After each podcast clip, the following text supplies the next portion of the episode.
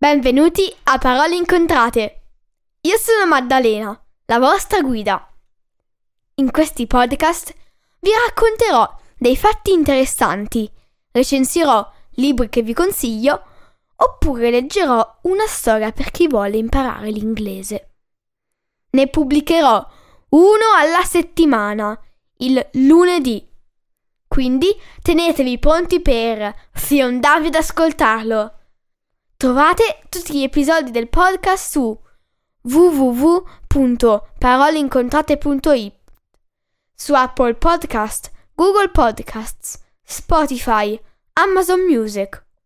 Potete seguire Parole Incontrate anche su Instagram e Facebook.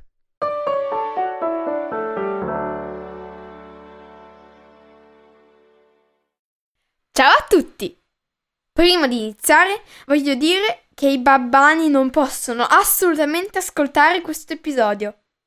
Quindi, se siete uno di questi o se non sapete neanche cosa vuol dire, spegnete tutto, non ascoltate.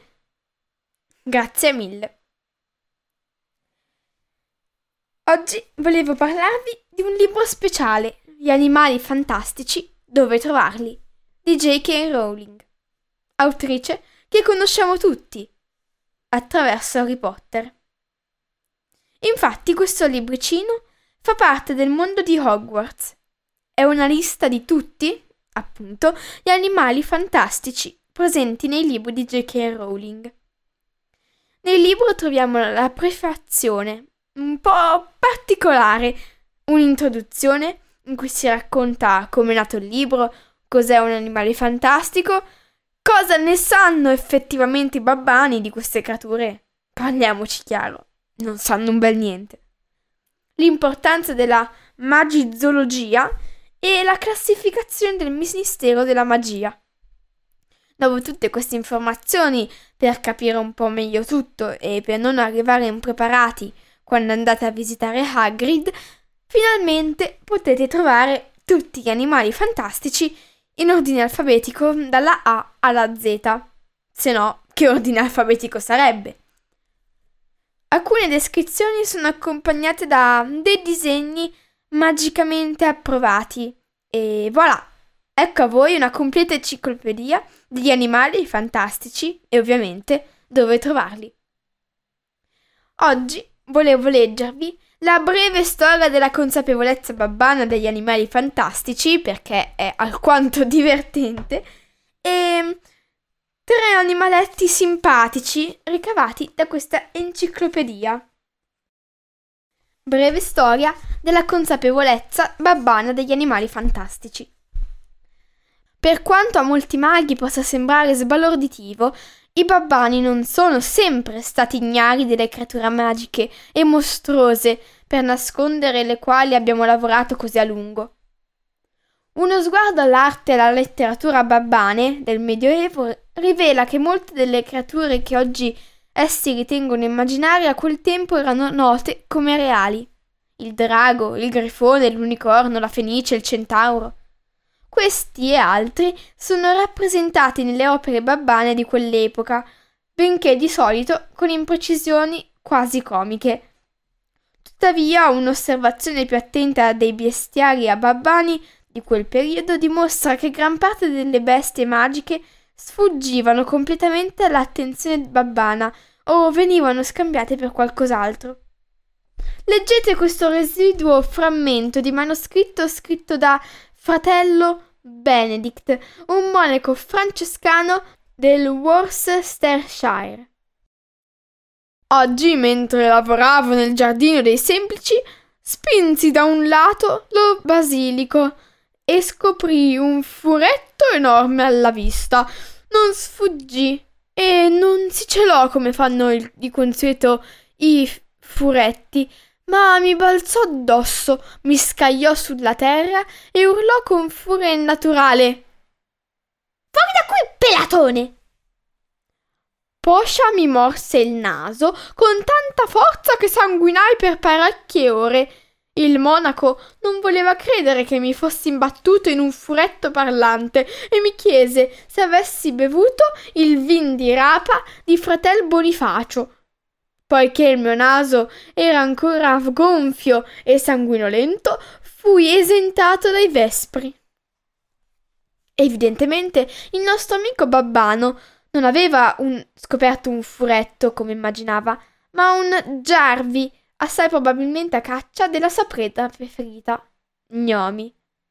Una comprensione imperfetta è spesso più pericolosa dell'ignoranza e il timore dei babbani nei confronti della magia fu senza dubbio cresciuto dal terrore di ciò che poteva annidiarsi nel, nei loro orti.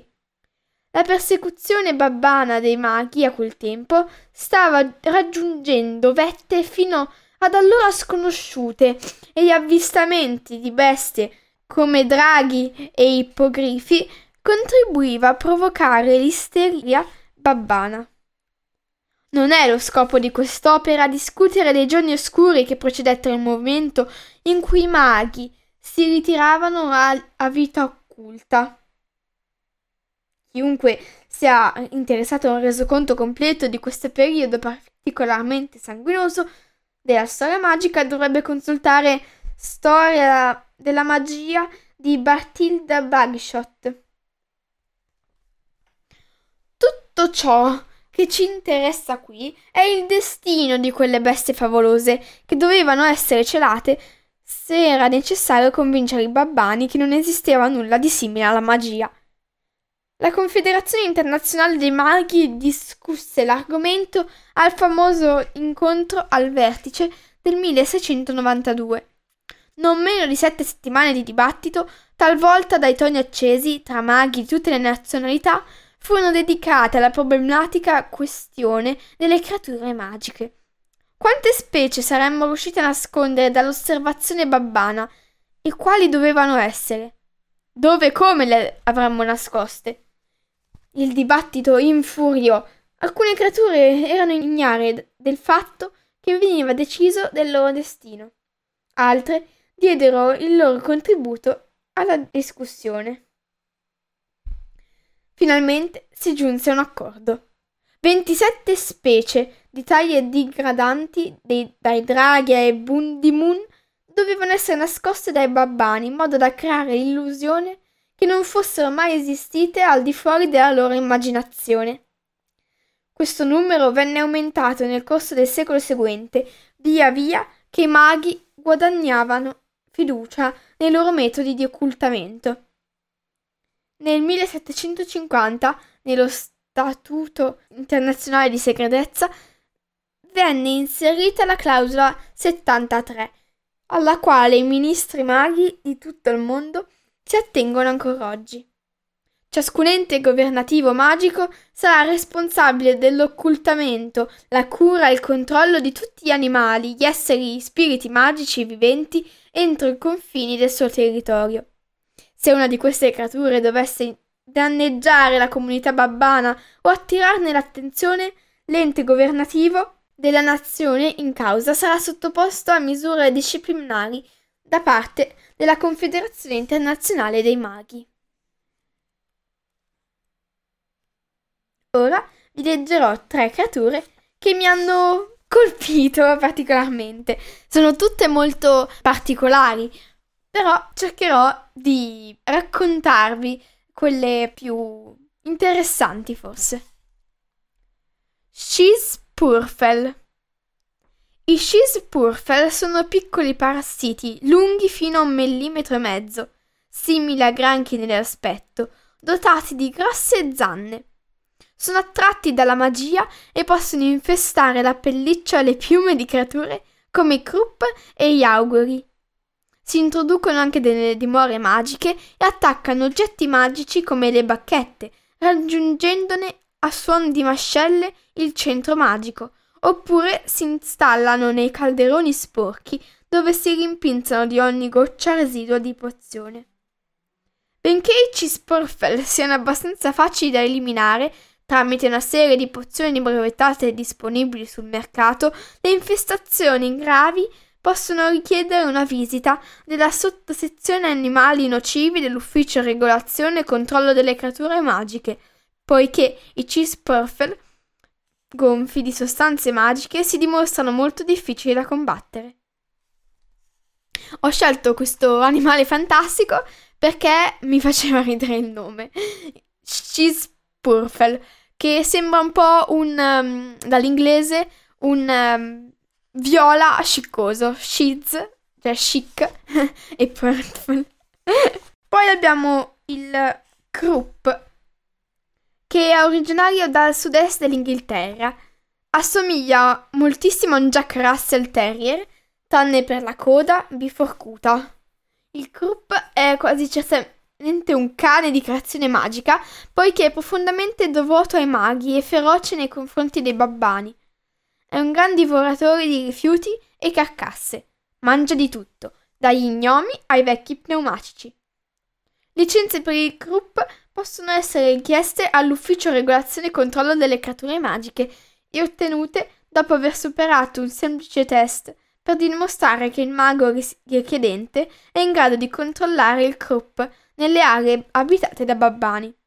I possessori di Krupp sono tenuti per legge a rimuovere la coda dell'animale con un incantesimo tagliuzzante e indolore, quando essa ha, sei, ha da 6 a 8 settimane, per timore che i babbani lo notino. Fiamma granchio Nonostante il nome, il fiammagranchio assomiglia moltissimo a una grossa tartaruga, con il carapace pesantemente incrostato di gemme. Nelle native isole Figi, un tratto di, cos- di costa è stato trasformato in una riserva per la sua protezione, non solo contro i babbani, che potrebbero essere attratti dal loro prezioso guscio, ma anche contro maghi senza scrupoli, che usano i loro carapaci come apprezzatissimi calderoni. Il fiammagranchio, tuttavia, possiede un meccanismo di difesa. Se attaccato, espelle fiamme dal di dietro. I fiammagranchi vengono esportati come animali domestici, ma è necessario un permesso speciale.